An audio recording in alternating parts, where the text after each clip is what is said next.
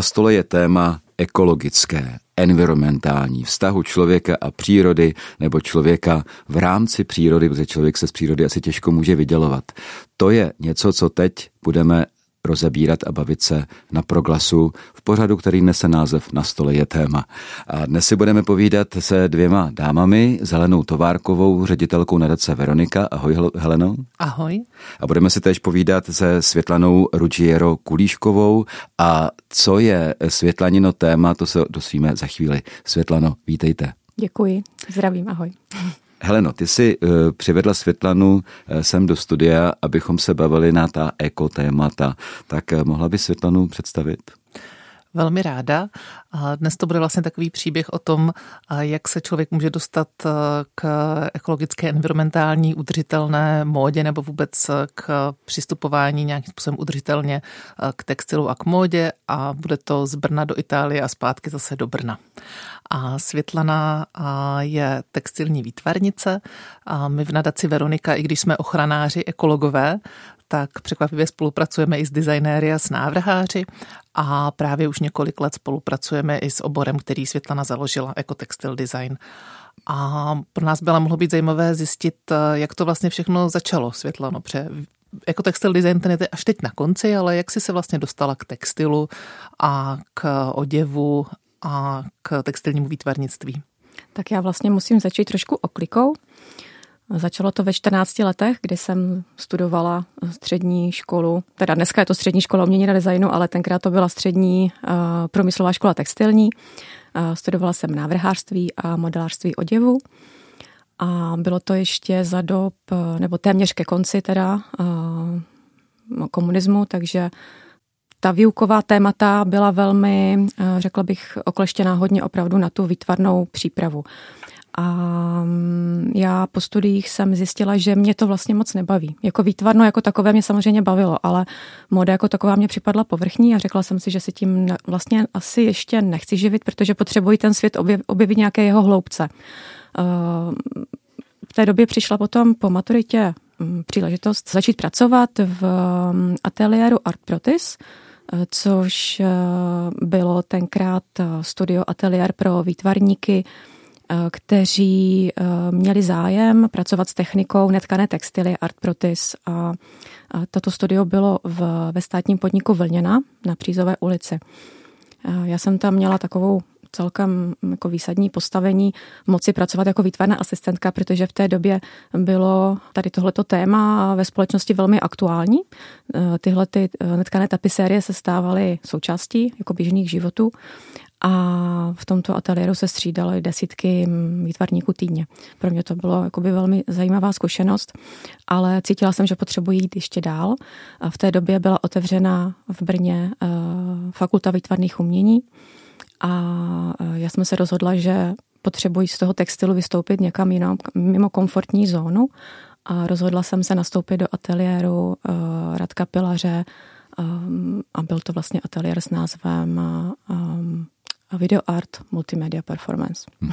To jsou slova eh, Světlany Ruggiero Kulíškové, eh, se kterou si povídáme v pořadu na stole je téma i s Lenkou Továrkovou a já jsem si uvědomil, že jsem neřekl jednu zásadní věc a eh, tedy ne, že by byla tak zásadní v tom, že bych něco říkal, ale kdo se ptá, že jo, tedy moje jméno je Jan Hanák a vítám samozřejmě všechny posluchače tady u tohoto našeho povídání, ale když už jsme u těch men, tak u vás je docela výrazné to Ruggiero, to střední jméno nebo respektive první příklad příjmení a vzhledem k tomu, že se zabýváte designem módy a já bych řekl, že to je vlastně úplně jedno, jestli to je móda udržitelná nebo neudržitelná, ale oboje dvoje, aby to byla móda, tak to musí nějak vypadat.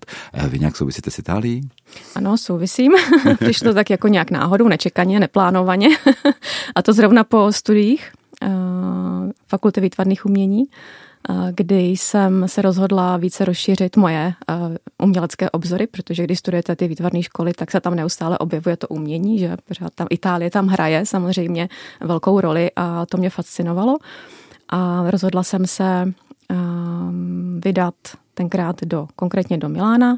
Nemělo to úplně spojitost tenkrát s designem, spíše se mi naskytla ta příležitost tam nějak jako jít chviličku studovat, i když v době, kdy já jsem končila moje vysokoškolská studia, tak ještě nebyly Erasmy, nebyly vlastně možnosti uh, tak moc jako cestovat. Jo. Bylo to v teprve začátcích, takže různě přes Italský kulturní institut a ještě jiné organizace, teď si nespomínám přesně na názvy. Každopádně bylo to náročné to, to vyhledat a přes různé kamarádky a tak dále jsem se dopátrala jedné organizace, která v Miláně organizuje jazykovou školu.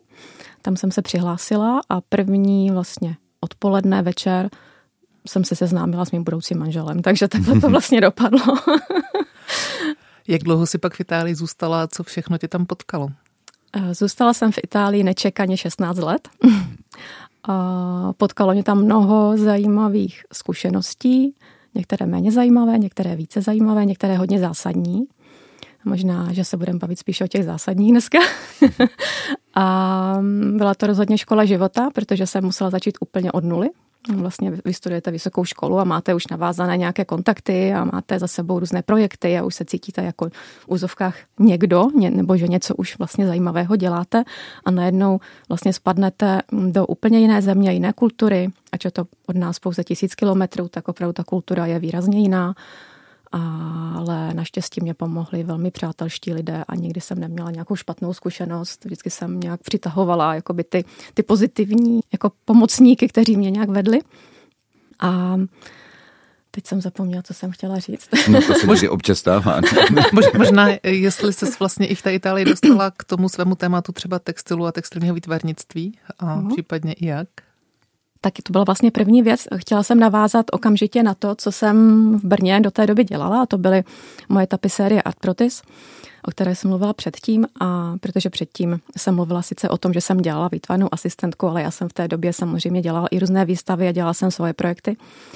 A uh, začala jsem si tam hledat uh, různé příležitosti, co se týče uplatnění na výstavách kolektivních, dokonce se mi podařilo mít nějakou i svoji osobní, ale bylo to samozřejmě velmi těžké. Ty, ty začátky od nuly vedou potom k tomu, že hodně musíte uh, hledat, co vlastně v tom životě je pro vás důležité, jo? o tom hledání těch hodnot. A samozřejmě spadnete do hluboce kapitalistické společnosti, která vás nějak jako tlačí a jako, protože i můj manžel je vlastně umělec, je, je filmář, takže jsme to jako společně všechno tak nějak eh, zvládali a hledali jsme si tu cestu životem.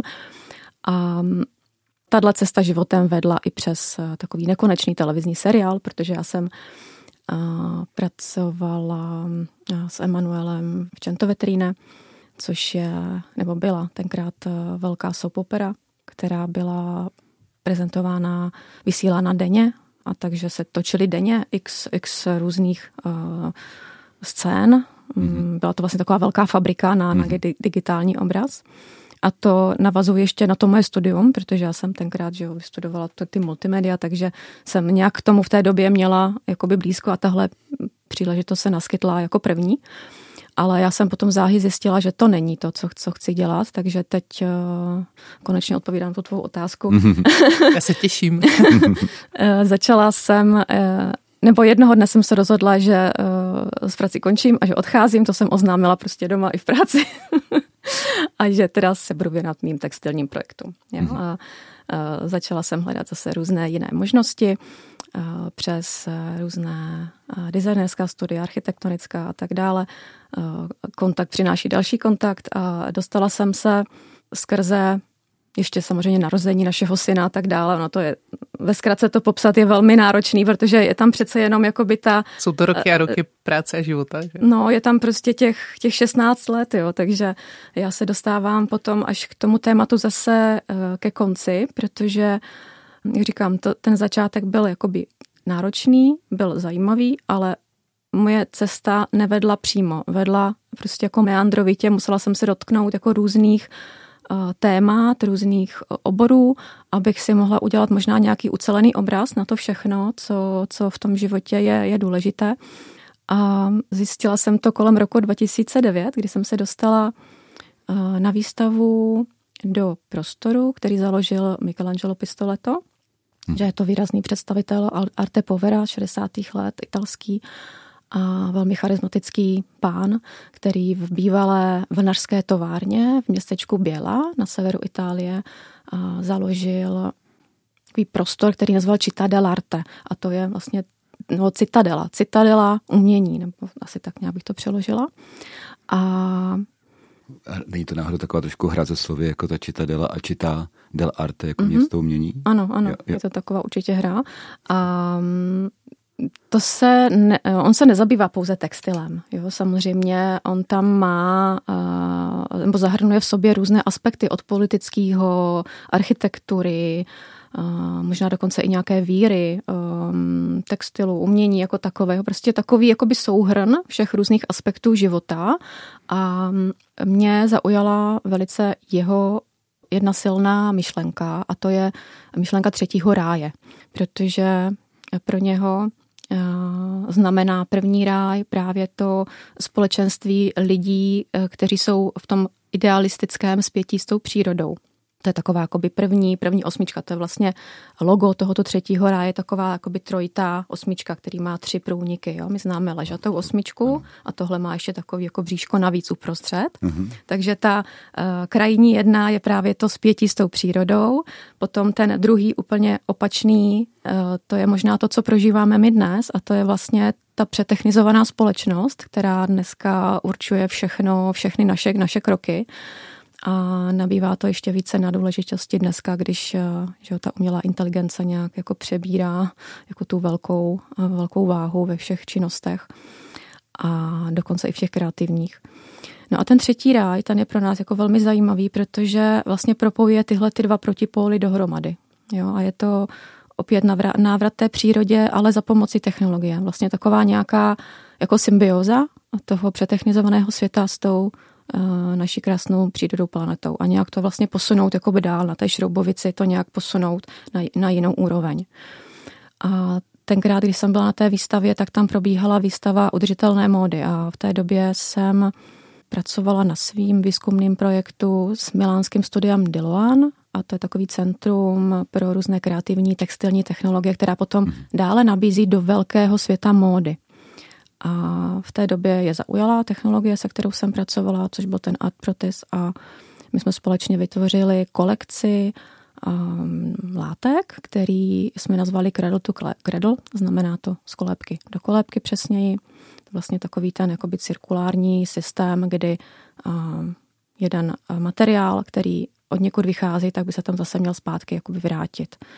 A Tuhle kolekci jsme prezentovali na různých eh, výstavách, včetně Milano Design Weeku a dále jsme pracovali s různými eh, návrháři, eh, designéry, jako opravdu toho vysokého světa mody, jako byl Calvin Klein, Jill Sander, Prada a tak dále, Marc Jacobs.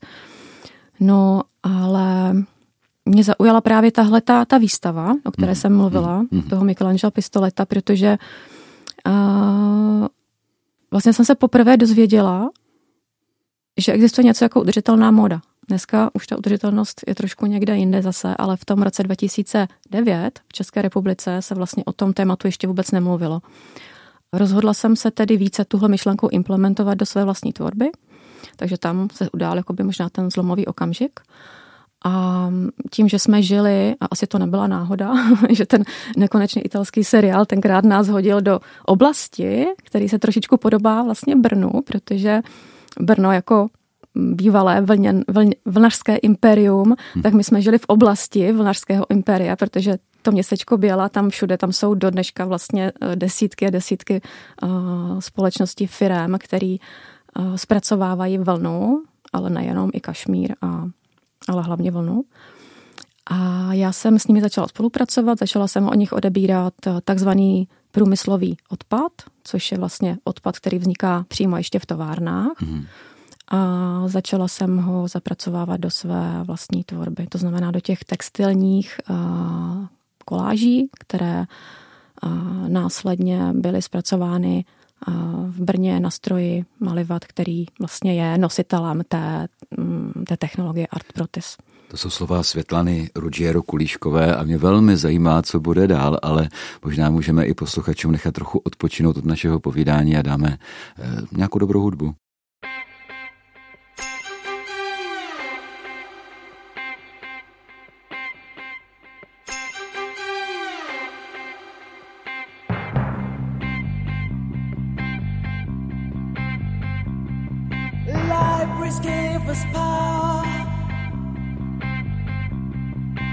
Then what came and made us free. What price now for a shallow piece of dignity? I wish I had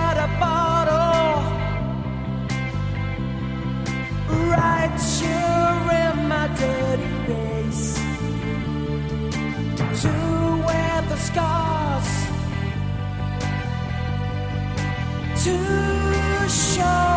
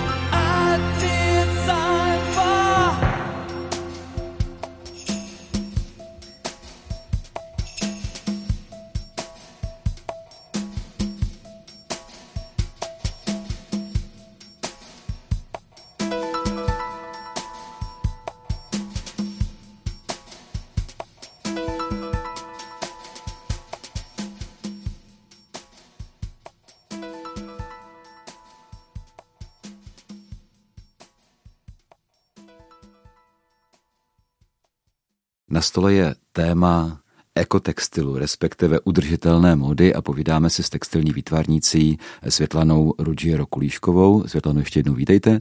Okay. povídáme si s Helenou Továrkovou, ředitelkou nadace Veronika. Ahoj Heleno. Ahoj. A ten, kdo se ptá, a teď už se konečně i představí, je eh, Jan Hanák. Eh, my jsme se Světlano dozvěděli, že jste velkou část života strávila se svým manželem Emanuelem eh, v Miláně, respektive v Itálii a mě velmi teda zaujalo to, že jste dělali společně na, na té mídlové opeře, na tom nekonečném eh, seriálu, eh, který je pro mě jako takový výraz nejenom jako toho opravdu kapitalistického filmového biznisu, ale zároveň jako, jako taková přehlídka povrchnosti. Jo. A e, mě by docela zajímalo, protože jste samozřejmě viděla bez pochyby spoustu, a nejenom viděla, byla jste nějak účastná spousty různých modních přehlídek těch světových domů v Miláně, protože Milán je jedno z center e, toho haute couture, si to říkám správně, ne správně francouzsky. Vnímala jste to jako spíš povrchní, nebo jste tam vnímala nějakou hloubku, něco, něco čím se třeba můžete inspirovat? Co mě nejdříve vlastně v Miláně zaujalo, tak byla ta jejich eh, vysoká úroveň estetiky. Jo, co se týče uh, života, uh, všech aspektů je, jejich života. Jo, od, um, od výkladních skříní až po to, jak se oblékají, až nebo i dokonce dneska to téma na stole, že jakým způsobem stolují, že, že nikdy nemůže chybět ubrus a vždy se hmm. ubrus eh, v restauraci musí vyměnit a, a prostě nikdy tam nesmí být žádný drobky, i když Italové teda hodně, hodně drobí jako. Ale uh, taková ta vysoká opravdu hodnota té estetiky a to mě vlastně tady teda musím říct v Brně chybí, protože to tady už se zlepšuje, ale ještě pořád máme co dohánět ale asi ta každá kultura má něco, něco svého. Při vší úctě k Brnu, myslím, že bych úplně při nejmenším ve vysoké módě, ale nejenom v ní nesrovnával Miláno a Brno. Ale, no jasně. Ale...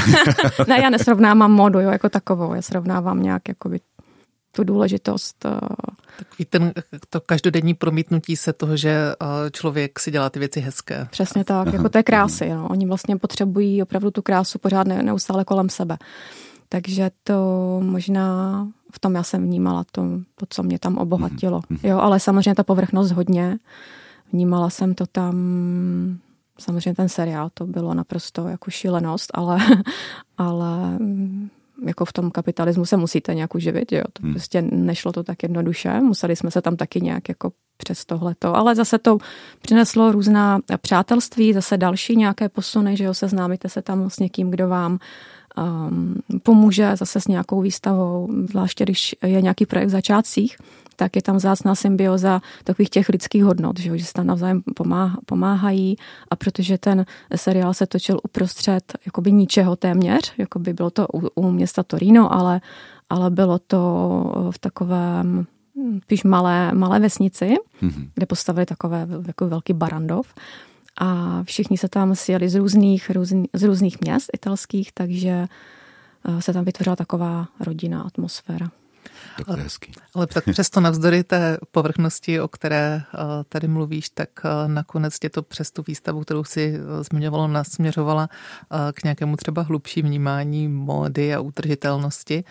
Jak se to pak dál promítlo do tvého života, krom té práce tedy s textilním studiem, o které jsi mluvila? Mm-hmm tak eh, vlastně moje tvorba je můj život. Jako tak nějak je to přítomno, když máte nějaký mm, umělecký nastavení, tak to prostě se neustále prolíná tím vaším životem, ale Možná ty míříš potom na nějaké ty projekty v Brně, ale Mířím, to, jsme se, ale to jsme se ještě museli, se to jsem se ještě musela prokousat právě tím, mm, tou eh, vyšší módou, tím eh, cutting edge, vlastně eh, tou cutting edge modou, která, která eh, hraje velkou roli v Itálii, teda ještě pořád dodnes a my už víme, že už to tak úplně není důležité, ale v té době jsem si to potřebovala asi vyzkoušet a rozhodně to byla zajímavá zkušenost. A to jsou ty jména, která jsem předtím zmiňovala, tato ta vlastně spolupráce s těmito velkými jmény. A mě taky napadá, že tady totiž často padlo to spojení art protis mm-hmm. a nejsem, možná spousta posluchačů bude vědět, o co se jedná, ale možná ne úplně všichni. Honzo, ty jsi slyšel někdy o art protisu, dokážeš no, si pod tím něco představit? Slyšel, ale budu rád, když to Světlana mm-hmm. řeknete mm-hmm. vy. Možná to umí líp říct Helena.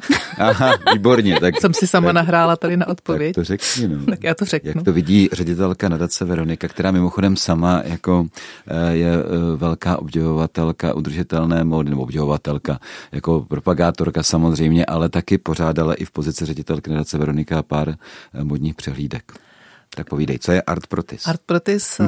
je patentovaná československá technologie, vlastně takový unikát, eh, na co tady můžeme být i hrdí. Vzniklo to přímo v Brně a to v 50. letech, tady ve výzkumném ústavu vlnařském v Vlněně. A určitě to bylo zásluhou toho, že tam pracovali nejenom technologové textilní, ale vlastně i výtvarníci, eh, kteří společně vlastně přišli tady s novým využitím principu netkané textilie. Protože když se řekne netkaná textilie, tak si možná člověk představí takový ten materiál, to se používá někde v nemocnicích na operace, roušky. A tady to technické využití netkané textilie, to existuje všude možně po světě, ale jenom tady napadlo někoho to využít eh, výtvarně, takže eh, vznikl takový jakoby postup, proces, stroj vlastně, který, eh, na který můžeme klást různé třeba textilní zbytky, vlněné rouno, cokoliv a on ho jako prošívá a vytváří textilii, která není tkaná, ale přesto drží pohromadě a má takový velmi výrazný výtvarný charakter, protože ten výtvarník, ten autor, který dělá, tak může hmm. si vlastně tu kompozici přizpůsobit jakkoliv a klade přímo třeba kusy té kompozice právě do toho stroje. Takže. Já nechci to házet moc bokem a nejsem výtvarník eh, textilní, ale řekl bych, že taková opravdu prastará eh, netkaná textilie je vlněná plst. Není to tak? V podstatě ano. Že jo? Jo, jo. je to, to vlastně netkaná, ano. ano. A ona tady, tahle ta technologie Adprotis jenom mm, ve zkratce nám taky přinesla docela dost vyhlasu ve světě, protože v těch 60. 70. letech eh, s tím získávali naši výtvarníci mm, řadu různých ocenění na světových výstavách eh, Expo a případně na různých dalších eh, bienále a světových přehlídkách. Takže přece jenom můžeme říct, že v něčem Brno se s Milánem srovná, pokud no. je o textil. To jsme byli a, a v podstatě no. jako první uvedení Artrotisu do světa bylo přímo na filmovém festivalu v Cannes. Aha. ale ono možná právě posluchači budou ten artploty znát až z takové té víc profanované podoby, možná z těch 80. let, kdy se z toho dělalo velké množství různých takových menších tapisérií, eh, koberečků na zeď eh, v neúplně eh, kvalitních výtvarných kompozicích, kdy už to opravdu šlo v masovém množství a tím se to asi dost tak sprofanovalo. A proto je skvělé, že existují lidé jako Světlana, kteří potom v 90. letech a po roce 2000 tomu artprotesu zase vrátili eh, nějaký takový výtvarný nádech a rehabilitovali ho u té veřejnosti. Vy z toho tvoříte šaty? No, to, k tomu se dostaneme dále, no, no, no, ještě, protože teď jsme ještě v té době, kdy aha, jsme aha. teprve přišli na to, že se dají tady touhletou technologií recyklovat uh, nějaké ty materiály. Ano, jo? Ano, a já jsem ano. se vlastně snažila najít v tom nějaký ten ekologický potenciál na základě setkání třetího ráje. A ještě tomu Artortisu chci jenom dodat, že ten stroj, který nám v tom všem pomáhá, tak eh, se nazývá Malivat a je to vlastně osnovní propletací stroj. Takže on na jednu stranu eh, vlastně proplétá ty jednotlivé nitky a zároveň prošívá. Má tam teda i jehličky, takže je to taková zajímavá technika, která nám potom pomůže udržet všechny tady ty materiály pohromadě. Mm-hmm. A pokud se nepletu, tak asi je to tak, že poslední vlastně funkční exemplář tady takového stroje na Artprotis je právě tady v Brně. No, on byl vždycky vlastně jakoby jediný, jo, protože on byl jediný v tom, protože byl uspůsoben tady těm výtvarným potřebám právě v Chemnicu v těch 60. letech a jak si Heleno řekla, tak ano, tahle technologie existuje všude dneska po světě, ale eh, využívá se na technické textilie, jo, takže mm-hmm. geotextilie do automotivu, na různé výplně, my to známe třeba jako prachovky, jo, takové ty jako zvláštně prošívané mm-hmm. a zrovna třeba z polyesterového, ale ale prostě já jsem třeba byla v, v Itálii v jedné továrně, kde pracovali opravdu v obrovském množství, zpracovávali obrovské množství eh, polyesterového rouna touhle technologií a dělali z toho potahy na matrace. Mm-hmm. Třeba pro IKEA a tak. No ale pokud to teda bylo tak eh, úspěšně uvedeno v Cannes eh, v těch 50. 60. letech, tak jak je možné, že o to nebyl zájem? No, protože, jak řekla Helena, bylo to zprofanováno. Dále vlastně původně k této technologii byli puštěni vytvarníci pouze, kteří byli ve svazu vlastně výtvarníků a měli pouze vysokou školu, nemohli, mm, nemohli tam jít výtvarníci, kteří byli takzvaně amatéři. Mm-hmm. Ale jak je vidno, tak i tito výtvarníci, kteří měli tu školu, tak prostě dokázali tady tuhle tu techniku vlastně jakoby srazit výtvarně jako jinam, no ale nevadí. To mm, prostě asi nese sebou nějak ta doba a Mm, v té době bylo, byly realizovány i nějaká velká díla, třeba pro veřejné prostory, mm-hmm. Obecní úřady tenkrát, banky a tak dále. Jo. No vy to každopádně ale vracíte do hry, eh, tady tu techniku eh, Art Protis, eh, i v té módě a to mě mm-hmm. velmi zajímá. No a právě ta Itálie v tom hraje to velkou roli, že vlastně z toho pohledu, z toho vnějšku v té době, kdy já jsem žila v Itálii, tak tady už o to jakoby vlastně ten zájem úplně v té době opadl ale mm, možná právě proto, že jsem se já tam v zahraničí potřebovala zachytit něčeho, co, co znám, nebo co mě přišlo v té době pořád unikátní, tak eh, nejdříve jsem to vyvezla ven a pak jsem to vrátila zpátky, mm-hmm. obohaceno o tu jinou kulturu, že jo? takže tam se to nějak všechno jako potkalo. Podpořeno i těmi velkými jmény, kteří jsme zjistili, že o to mají zájem, takže jsem si řekla vlastně, proč by o to neměl mít zájem někdo u nás, nebo proč by se to dál nemohlo využívat. A v roce 2015 v Moravské galerii byla uspořádána výstava Moravský Manchester. Mm-hmm ano, ano, Já říkám, jestli nebyla o chvilku dřív, ale mm, možná Já to mám pocit, že to bylo, no. ale každopádně se tak jmenovala. Jo, no, Moravský Manchester, která měla znovu připomenout právě tu vlnařskou minulost, tu textilní minulost našeho města. A No. Co říkám? No, protože se vlastně stále směřuje, mě už to opravdu velmi jo, zajímá. To, to, to Art Protis v módě. jo, jo, Vy jo. vracíte do hry ano. a jak ano. se to nosí? No a v té době mě, to říct, v té době mě oslovila uh, tenkrát ještě studentka uh, Umprumu, která studovala u Libiany Dochové na oděvu uh, Karolína Juříková. Dneska už samozřejmě má svoji značku a, a pracuje už za sebe, ale v té době byla ještě uh, studentka a zjistila si o mě, že teda mám nějakou, nějaké povědomí o této technice a že chtěla pracovat na své diplomové práci. Jo, tady tohle technikou. Takže jsme se sešli, já jsem jí předala nějaké svoje vědomosti, zkušenosti. No a pak se z toho dál vyvinula nějaká další spolupráce. A právě Karolína byla první u nás, která si toho všimla, že jsem něco takového v Itálii dělala a vlastně to implementovala taky do své tvorby a to byl ten oděv. Mm-hmm. Jo, Já si říkám, jestli jsme ale taky nepřeskočili tu linku, jak se ocitla se zpátky v Brně na výstavě Moravský Manchester nebo vůbec. Naposledy jsme byli v Itálii, někde já vím, u Milána. Já skáču. A pak tě teda ta cesta asi nějak zase zavedla zpět do Brna. No, don, zavedla Cest... nás zpět, protože náš nekonečný seriál skončil. takže jak je Tady vidět... jsme tak, u filmu. ano, takže jak je vidět, jak je vidět, tak v životě všechno má nějaký konec, ale kde něco končí, něco nového začíná, takže um, uh, ze dne na den tento projekt v podstatě skončil, takže my jsme si řekli, jestli má dále smysl se trvávat v této zemi, která byla v té době jako v celkem hluboké krizi, bylo to rok 2010, 11, tak nějak to bylo. Vlastně po té ekonomické krizi 2008, jo, ne? Jo, jo, jo. No, chvilku nám to trvalo, než jsme si tady tyhle ty, um, všechny věci ujasnili, ale pak v roce 2013 jsme se rozhodli, že, se vrá, že já se vrátím do Brna a on teda přijde do Brna se mnou. Takže se přestěhujeme. On myslíme manžel. ano. Emanuel Ruggiero, manžel Takže... Světlany Ruggiero Kulíčkové. Ano, ano.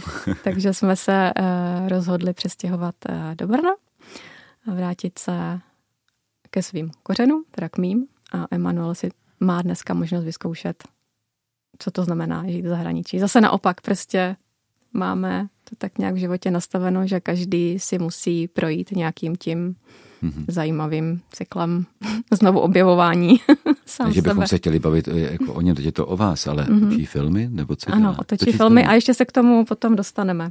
K nějakému mm-hmm. filmu, který, nebo vám to říct teď? Uh, a víte co, to je, to je výborné to be continue, jo. teď, teď mm-hmm. bude trošičku, trošičku napětí, protože teď bych do našeho rozhovoru vnořil další hudbu. Říčína,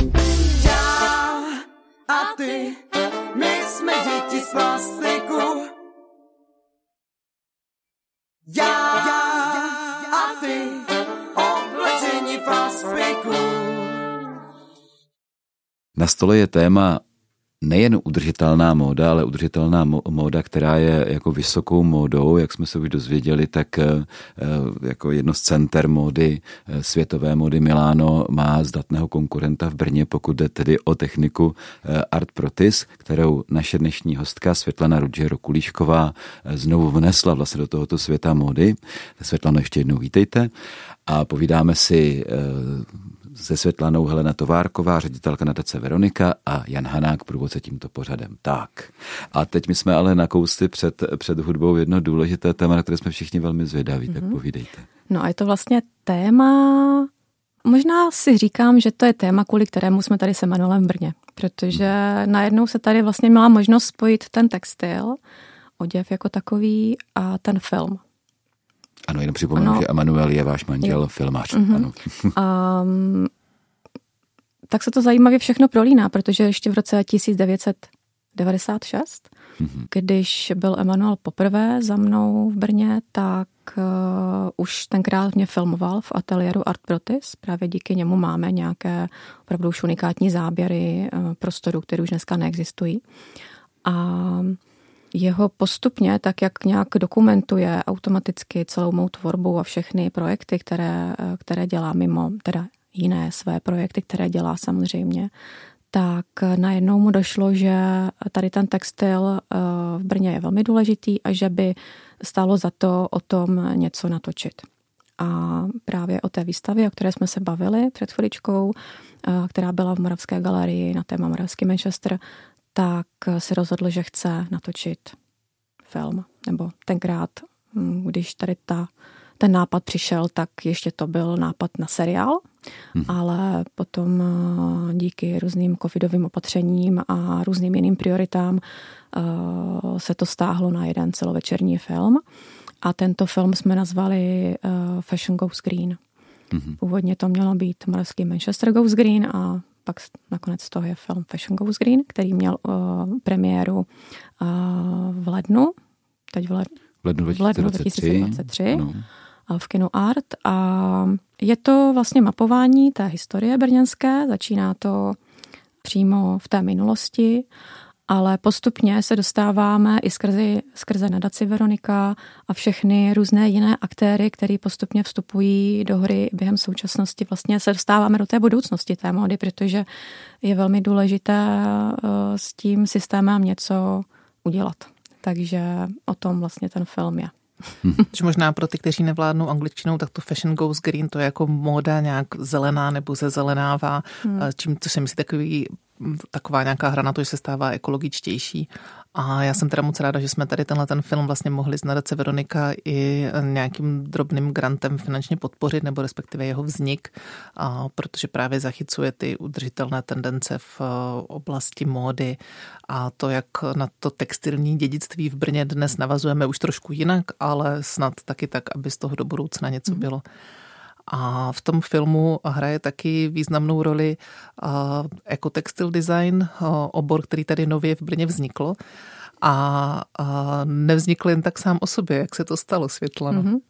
No, vzniklo to, teď jsme teda v té době, kdy jsme se vrátili zpátky do Brna, a byli jsme zase v nějakém přerodu, v nějakém stádiu zase nějakého momentu, co teď s tím, že? Co teď vlastně s těmi nabitými zkušenostmi, eh, které jsme si přivezli sebou. A jako první věc nejdříve vznikl prostor Brnošie, který eh, do dneška teda funguje. Já už něm mm, nejsem, ale eh, jsou to vlastně kurzy šití, které jsem založila s kamarádkou Beatou Spáčilovou a která dali jsme si za úkol znovu navrátit mezi lidi tu schopnost ovládat řemeslo šití. Mm-hmm. Takže to se od, od začátku nějak um, opravdu setkalo s velkým hlasem Můžu to potvrdit, protože já vnímám, že to Brnoši nastartovalo ten zájem u běžných lidí o to se zase učit zpátky šít a dnes už je těch kurzů obrovské množství v Brně i různých jakoby prostor, které to nabízí a myslím si, že Brnoši byl takový první impuls, který to nastartoval. Mm-hmm, byl to první impuls a od začátku nás opravdu byl zájem ve médiích. Vlastně úplně, to byly prostě mediální bouře. Najednou jsem si řekla, pro boha, já jsem někde v televizi a v, v rádiu a já nevím, v novinách prostě díky nějakému šití. jsem to vůbec nechápala. No mě, mě by zajímalo, vy jste zmiňovala, jako bez pochyby předpokládám, že studenti střední školy umění a designu v Brně na francouzské, kde tedy působíte, tak mají přístup k tomu jednomu stroji Art Protis. Ano, ano, právě, právě eh, s tímto strojem pracujeme. Máme tuhle technologii v našem školním vzdělávacím plánu.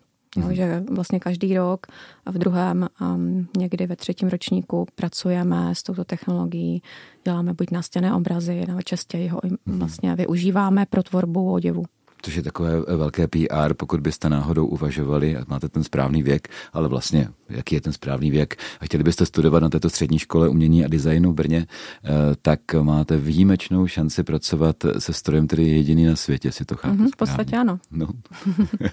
A pokud teda někdo z posluchačů třeba má i ve svém okolí někoho, eh, který je v tom věku, že se bude rozhodovat třeba o střední škole, na co dalšího ještě můžeme nalákat? Na jako textil designu, protože jsme nezmínili, co vlastně všechno, jak ten obor teda vznikl mm-hmm, co vlastně mm-hmm. všechno se tam studenti ano, já Jsem, já jsem původně zmínila Brnošie a vlastně to už jsme kruček od toho založení oboru, protože moje kamarádka Beata tenkrát pracovala na střední škole měně designu a bývalý pan ředitel Pavel Lufer vlastně věděl o našem projektu a z nějakého důvodu uh, chtěl rozšířit uh, stávající obory, takže chtěl konkrétně rozšířit um, to modní pole. Jo, nevím úplně, co ho přesně k tomu vedlo. Každopádně uh, chtěl mít další obor, který se zaměřuje na, na modní design. A vymyslet samozřejmě něco nového v oblasti módy není úplně jednoduché, všechno už tady nějak bylo, ale já jsem si tak nějak ve spojitosti s Brnošie uvědomila, že asi důležité se opravdu vracet k tomu, co nám předávali naše předkové, to co, eh, to, co už jsme dávno věděli a dneska už se vytratilo. Tak vlastně vznikl ten ekotextil design. A já bych tak eh, možná jako ve zkratce jenom řekla, že to je obor, který je unikátní v tom, že dává nějaké jakoby holistické vzdělání, nějaké celostní, celostní uh, řekněme 360 stupňů od designu. Já mám takovou pomůcku, já jsem si vytvořila takový diagram. To jsou takové čtyři kolečka. Mm-hmm. Takové možná bychom si to mohli představit jako čtyři pilíře, na kterých jako stavíme. A dá se to číst odpředu i odzadu, jo? protože uh, to jedno kolečko uh, je O, to je osobnost. Mm-hmm. A vlastně začínáme v prvním ročníku od toho uh, vlastního příkladu, protože každý musíme nějak začít sám u sebe a protože ta revoluce začíná ve vlastním šatníku, my musíme sami sebe zhodnotit, co, co umíme, uh, co uděláme špatně a co, co mm, by se mohlo dělat jinak. A míříme potom až jakoby do toho, do toho designu, ale tam se dostaneme později. Jo? No to tam jakoby nejde samozřejmě hned. My se nejdříve musíme u, uvědomit nebo u, utříbit ty myšlenky, eh, ty hodnotové, ty vlastní jakoby hodnotové. Takže tam začínáme jakoby u sebe, ehm, píšeme nebo díváme se třeba i na vysačky toho oblečení, eh, na složení oblečení, přemýšlíme o, o, o recyklaci, přemýšlíme o tom, jak eh, jak dál eh, se tady s těmito různými skutečnostmi, které se naučíme eh, společně v předmětu udržitelná moda a textil, eh, jak se dál s tím dá potom pracovat v tom, v tom designu.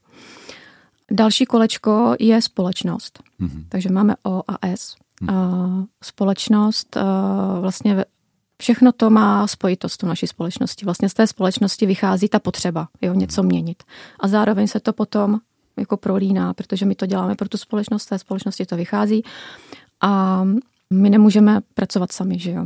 Prostě to musí všechno spolupracovat. I proto mm-hmm. vlastně mm-hmm. pracujeme s nadací Veronika, že ta má jakoby velký, uh, velký okruh svých uh, fanoušků a, mm-hmm. a všech uh, spolupracovníků a tak příznivců. dále, příznivců. Takže vlastně toto všecko vlastně je ta společnost. Další je udržitelnost. Mm-hmm. Tam už se blížíme k nějakým těm hloubkovějším tématům, co v tom módním systému je špatně a co je potřeba nějak změnit. A mm, z různých eh, mm, informací ze zahraničních zdrojů jsem si pozjišťovala, dneska už je to všeobecně známé, že ten designerský proces má až 80% dopad na celý ten eh, životní cyklus eh, nějakého toho oděvního výrobku, takže od toho prvotního vzniku až po, po ten zánik, nebo jakým způsobem se dále zpracovává. A je to celých 80%, takže vlastně ten design, ke kterému se vlastně dostáváme teď, to je to poslední kolečko, samozřejmě by tam mohlo být mnoho mezi tím různých dalších koleček, jo, ale tyhle ty jsem si definovala jako by ty nejpodstatnější, tak ten design vlastně musí stát tady na této informaci. Takže ten student, který od nás vychází, pokud chce dál pokračovat v této tvorbě na této bázi, tak eh, by měl udělat nějaké informované rozhodnutí. Mm-hmm. Jo? Osud. Osud. Osud, přesně tak. A první bylo o... To bylo co? O? O osobnost. Osobnost, společnost, udržitelnost, design. Přesně Osud. tak. To je moc pěkné. No. Právě slavíme uh, svátek jednoho eh, světce, významného evropského světce, svatého Františka Asiského, který eh, je jako velmi spojený s řekl bych, s velmi příznivým vztahem k přírodě. Je dokonce považován za takového, skoro bych řekl, patrona ekologů hmm. v uvozovkách. I když ten žil teda ještě, ještě jižněji než je Lombardy a Piemont žil zejména v Umbrii a myslím si, že ta jeho udržitelnost nebyla o tom, že by recykloval oděvy, spíše prostě nosil do roztrhání těla i všichni, všichni bratři kolem něho. Ale eh, mě by zajímalo teď v této chvíli, kdybyste mohla no, tento velký den vlastně i pro udržitelnou módu vzhledem k tomu svátku eh, pozvat na nějaké aktivity a události, které nás třeba teď v říjnu nebo v listopadu, co já vím, nebo dále, co nás čeká. Tak zrovna zítra nás čeká Den otevřených dveří mm-hmm, tedy na naší října, škole. Ano. Takže uh, uchazači, kteří se budou chtít jít k nám podívat, jakým způsobem pracujeme, chtějí se podívat na nějaké naše, naši tvorbu a zároveň si vyzkoušet u nás něco i tvořit, tak můžou přijít zrovna na Den otevřených dveří. Ten bude zítra, 5. října a pořádáme pro budoucí uchazeče, kteří mají zájem, i takové malé minikurzy, mm-hmm. kde si můžou vyzkoušet třeba nakreslit hlavu, která bude na talentových zkouškách, nebo vytvořit textilní koláž, mm-hmm. papírový objekt, to uděláme u nás jako na talentových zkouškách. Asi je důležité dodat, že je to střední škola umění a designu a ten ten otevřených dveří eh, bude na francouzské. Bude ano, na francouzské. přesně, děkuji za, děkuji za upozornění. Ona, několikrát samozřejmě. Děkuji, to dodáváš, abych to dodal teď. Ano, ulice francouzská. Naše škola, naše škola teda má dvě budovy, jedna je na Husové, Aha, tam je šest oborů jasně. a pak další šest oborů je na francouzské jasně. a my jsme teda konkrétně na té francouzské. Jasně. A ještě něco dalšího nás čeká? To bych možná mohla navázat já, protože teda kromě toho, že to určitě uvidí návštěvníci na Dní otevřených dveří, tak potom ještě na konci října můžou vidět nějakou spolupráci právě mezi nadací Veronika jako textil designem v Českém centru ve Vídni, kdy budeme ukazovat modely z projektu Borit Story, kdy se vlastně studenti učili přírodní barvení rostlinou boritem barvířským, což je dnes invazivní rostlina, kterou se dříve teda barvilo a dnes nám zarůstá různá chráněná území, třeba na Pálavě nebo na Hádech. A tak jsme si řekli, že jí vrátíme zase ten původní účel a vyzkoušíme to barvení. Takže studenti si nazbírali boric, pracovali, barvili s tím látku, vytvořili z té látky modely a ty bude možné vidět určitě i na Dně otevřených dveří, ale potom i v Českém centru ve Vídni. Takže kdo by to třeba měl do Vídně blízko, může si zajet na přehlídku a na výstavu. Třeba z Brna je to docela blízko. Já bych možná dovršil to naše dnešní povídání tím, kdybyste vysvětlano a možná taky ty, Helenko, kdybyste uvedli nějaké kontakty, webové stránky nebo tak, kde se můžeme dozvědět více, něco taky vidět, teď jsme v rádiu, ale taky třeba najít informace o nějakých událostech, aktivitách tak je to především stránka eh, Střední školy umění designu, takže to je ssudbrno.cz. Mm-hmm. Tam si můžete najít všechny naše obory a mezi nimi je jako textil design. Každý tam máme svoje stránky, profil oboru, galerie, akce a taky stránka talentovky. Ty jsou velmi důležité a aktuální v dnešní době. A máme také velmi aktivní sociální sítě, kde sdílíme nějaké akce, tam je to pružnější samozřejmě, takže sledujte náš Facebook nebo Instagram. Mm-hmm. Ekotextil design. Ekotextil design. A stejně tak u nás asi na sociálních sítích vlastně na uh, Facebooku nebo Instagramu nadace Veronika, psánosce jako Veronica.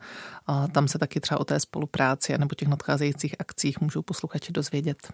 Mm-hmm.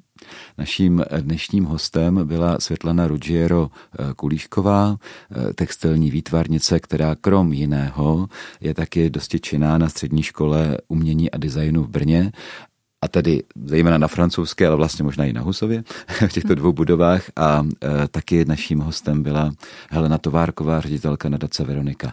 Dámy, děkuji vám velice. Taky děkujeme za děkujeme pozvání. za pozvání. A v této chvíli se od mikrofonu loučí a dobrý poslech dalších pořadů pro glasu přeje Jan Hanák. Na stole je téma. Společenské, kulturní, náboženské a třeba i politické. Každopádně aktuální. Hodinové rozhovory každé všední dopoledne po deváté a po půlnoci.